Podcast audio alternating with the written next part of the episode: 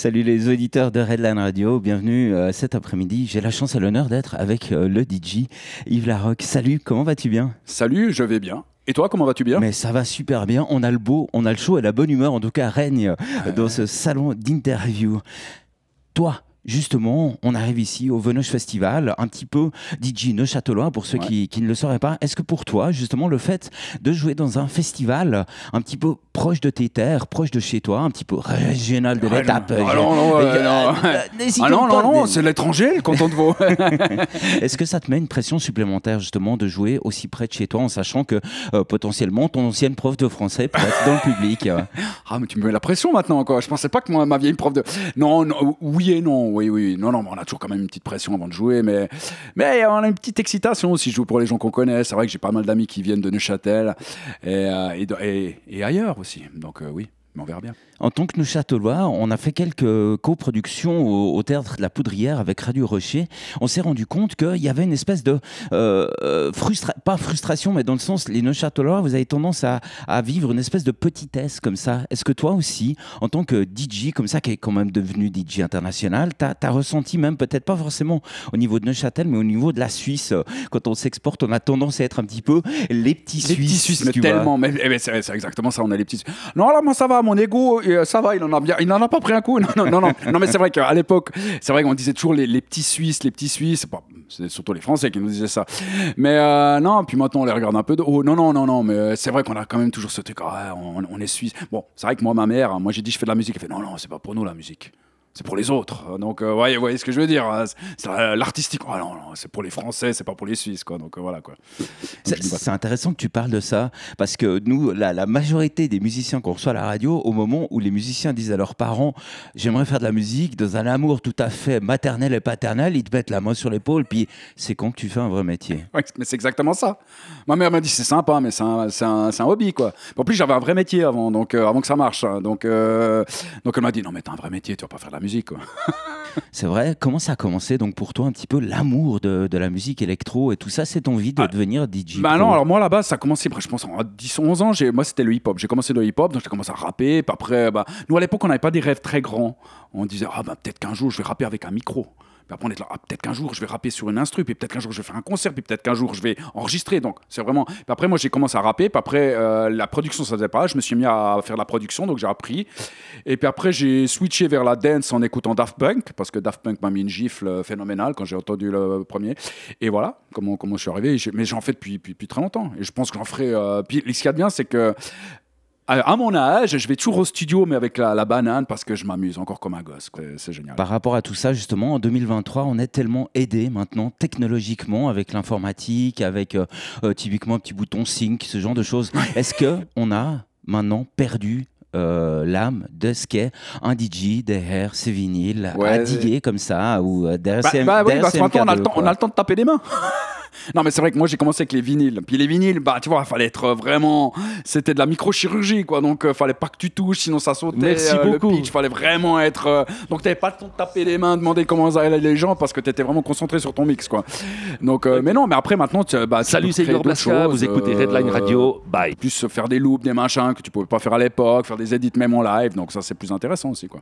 Il y, y, a clairement aussi une nouvelle manière pour nos auditeurs d'écouter la musique. C'est vraiment euh, quelques secondes comme ça, 10, 20, 30 secondes, puis après, hop, ça sweep, euh, où euh, tu t'es pas dans les bonnes grâces, les algorithmes par exemple. comment est-ce que toi, tu vis cette nouvelle manière de consommer de la musique? Ouais, c'est vrai. Bah, nous, nous, je pense qu'on a été la première industrie à se la choper en pleine gueule. Je dis le changement avec Napster et tout ça. Maintenant, tu vois, c'est avec ChatGPT, les gens sont paniqués. Nous, on l'a subi hein, il, y a, il y a 20 ans en arrière. C'est vrai que maintenant, moi, j'ai enregistré un groupe de rap dernièrement, puis le mec, il fait une minute 20. Puis je fais, et la suite Puis il fait, bah non, c'est pour euh, TikTok. Je vois, mais tu veux faire un deuxième couplet, tu vois, moi encore à l'époque, un deuxième couplet, un bridge, un pré-chorus. Ah non, non, non, c'est. Ah, c'est vrai que ça change. Maintenant, on fait quasiment des, des jingle pubs, quoi. Donc, euh, mais bon. Dans, dans, ton, les nombreuses cordes euh, que tu as à ton arc, donc si je comprends bien, tu fais aussi de la, la production, tu pas seulement DJ. Alors, je suis, alors moi, là-bas, je suis vraiment producteur. Et je suis venu DJ par la suite. D'abord, moi, j'étais producteur et j'ai fait Zouki. On m'a dit, t'es DJ J'ai dit, pas vraiment, quoi. Je connaissais le truc, mais j'étais pas vraiment DJ. Donc, je me suis mis au DJing après. Moi, vraiment, ce que... alors, je vais dire vraiment, moi, moi ce que j'aime, c'est derrière mon ordinateur et mon clavier composer de la musique. C'est mon kiff. Après, le problème, c'est que c'est bien de le voir en live, donc c'est cool de faire du DJ set. Donc, voilà. C'est important pour toi, justement, de, de, pouvoir jouer un jour tes propres productions. Oui, bah, c'est génial parce que ce qu'il y a de bien maintenant avec euh, la nouvelle technologie, c'est que moi, je fais une prod l'après-midi, je la joue le soir, puis je vois tout de suite ce qui joue pas. Donc, ça, je peux je retourne en studio. Moi, souvent, c'est ça, je joue le soir, puis le lendemain, je suis nouveau en studio pour voir ce qui a, ce qui a pas joué. Euh, et puis on peut tout de suite adapter les choses. Pour ça, c'est génial.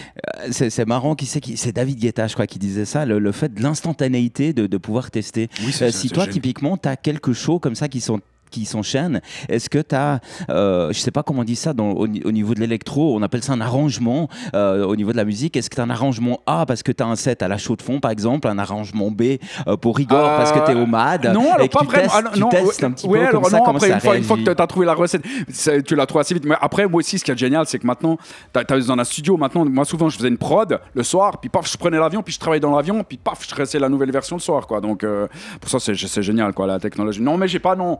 Non, ah, on voit tout de suite après, au bout d'un moment, quand ça plaît, ça plaît, euh, on peut rallonger. Euh, voilà, quoi. Est-ce qu'il y a une, une, recette un petit peu euh, magique? Parce qu'on sait, on, parle en musique des, des quatre accords magiques. Est-ce que dans l'électro aussi, on a un, une espèce de recette alors, si je l'avais Non, non, alors. non, ouais, c'est vrai qu'il y a les fameux quatre accords magiques, mais non, il n'y en a pas vraiment. Moi, je me suis rendu compte que maintenant, en tout cas en club, c'est quoi à dire, mais que ces derniers temps, moi, je faisais un peu de l'harmonie. Et puis maintenant, je trouve plus on va droit, avec juste une bonne ligne de basse, une bonne rythmique qui groove. C'est vrai qu'au fait, tout se base sur la rythmique. Et ce qu'on avait un peu oublié, une bonne rythmique qui drive, franchement, il n'y a pas besoin de plus, avec une bonne ligne de basse, et puis ça fait danser tout le monde. Quoi. Donc ça ah, peut tu, tu, sais que tu parles à mon cœur en parlant d'une ligne de basse. Moi, le bassiste, ah, bien entendu. Mais c'est ce qu'il y a de plus important dans la dance On se rend pas compte, dans la dance music, une bonne ligne de basse, ça fait tout. Je peux que dire amen à ces euh, propos, bien entendu. On est là en festival. Est-ce que toi, typiquement, on a reçu euh, des DJ à la radio qui nous disaient, OK, ben, quand nous, on, prépare un set, les deux, trois, quatre premières plaques sont prêtes, puis après, on fait en fonction du public. Est-ce que toi, c'est pareil quand tu viens en festival? Oui, c'est complètement pareil. Vraiment, vraiment, là, j'ai préparé un petit peu. Puis après, vraiment, le but, c'est de regarder. Quoi. Si les gens dansent pas, euh, ça sert à rien d'être vraiment point, euh, vraiment borné pour continuer dans ce style, donc on va changer. Puis après, surtout, c'est qu'on peut couper les morceaux s'ils durent un coup 5 minutes, hop, 2 minutes loin. S'ils marchent pas, eh ben, c'est ce que je vais faire. Après, il faut toujours un petit temps d'adaptation au début, quoi. donc il faut jauger et puis il faut, faut, regarder. quoi. C'est vrai qu'au début, je jouais la tête euh, comme ça sur mes platines, maintenant je regarde ce qui se passe. Est-ce que, on parlait d'accords magiques, mais est-ce que tu as, euh, c'est déjà malheureusement la dernière question de cette interview, non pas des accords magiques, mais une galette magique, tu sais que celle-là, boum, ça va marcher. Oui, il y en a, il y en a, il y en a d'autres hein, où tu sais où. Bon après c'est vrai qu'il y, a, ça dépend dans quel, public. Si c'est plus commercial, tu sors toujours un David Guetta justement. Merci David Guetta, on le remercie qui m'a sauvé plein de soirées, plein de soirées. Et, mais il y a, d'autres titres étonnamment qui sont pas connus et tu sais parce qu'il y a, je sais qu'il y a un morceau que je sais que je peux le jouer, ça marche partout. Et c'est pas du tout, il y a pas de parole, il y a rien, mais ça, ça, ça drive, ça groove et puis voilà quoi on sait émotionnellement, c'est comme ça que ça marche au niveau de la musique. Toi, euh, comment est-ce que tu fais passer tes émotions? Parce que tu n'as malheureusement pas forcément un micro avec des paroles. Donc émotionnellement, comment est-ce que tu transmets tes émotions à ton public? Ouais, bah alors c'est bah, choisir la bonne musique. C'est vrai que moi, moi j'aime le groove aussi souvent. Donc euh, Ouais, c'est dur. Comment faire passer ces émotions? C'est vrai que je parle pas beaucoup au micro, donc. ça s'entend pas du tout. Tu parles plutôt bien dans un micro. D'accord. Non, mais euh, non, non, mais je dis euh, au micro en, tant que DJ. Mais euh, non, je sais pas vraiment comment comment je fais passer mes émotions? Bah, après, c'est vrai que c'est c'est quand même égoïste. Je, joue quand même toute la musique que j'aime. Donc c'est Johnny, ça. Ouais, ouais, tout exactement, exactement. Non, non. Voilà, moi, je vais pas jouer un titre, même s'il est bien. Si je l'aime pas, je le joue pas. Voilà.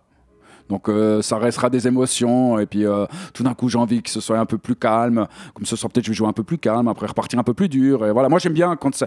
pas que ce soit toujours linéaire. J'aime j'aime bien euh, les, les, vicissitudes de la vie, comme on dit. Très bien, merci. On te souhaite naturellement un très bon set ce Merci beaucoup.